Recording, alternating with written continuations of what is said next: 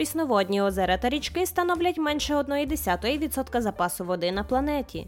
У такій тістоті живе близько половини всіх видів риби на землі, а в океані, що займає інші 99,6%, живе інша половина.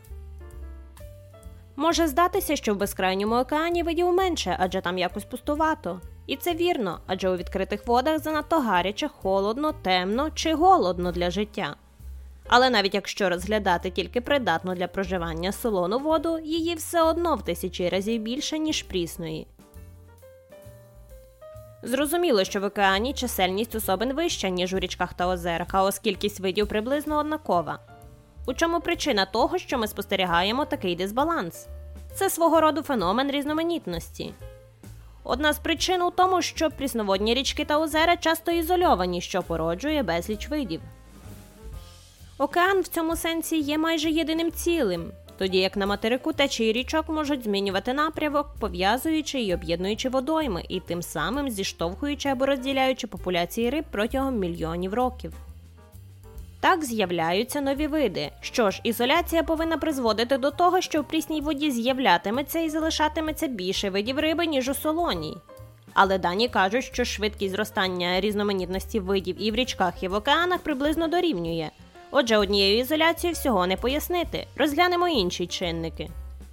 Серед них конкуренція, дивні шлюбні ритуали, різноманітність екологічних ніж та стабільне довкілля. Виявилося, в озерах ці фактори поєднуються так вдало, що нові види там з'являються майже в 5 разів швидше, ніж у річках та океанах. Отже, виходить, що вся справа в озерах, які дають багато нових видів. Завдання вирішено? На жаль, тут теж проблема. Хоча нові види справді з'являються в озерах швидше. Загальна їх кількість на даний момент не така вже й велика в порівнянні з річками. Тоді рішенням феномена про прісноводну воду може бути дещо інше вимирання. Якщо ми подивимося на скам'янілості, то побачимо, що в історії землі морської риби було більше, ніж прісноводної, але багато видів вимерли або перекочували в річки заради виживання. Судячи з тих же знахідок, прісноводні риби рідше вимирали, що могло б пояснити розмаїтість їх видів. Але ви вже здогадалися, що і тут є каверза. Скам'янілості краще формується на м'якому недоторканому дні океану, а не в жвавих річках. Можливо, в океані накопичилося багато останків риби не тому, що її більше, а тому, що там копалини краще зберігаються. То з чим пояснюється цей нескінченний парадокс? Поки не знаємо. Ймовірно, сукупністю ізоляції, конкуренції, вимирання тощо.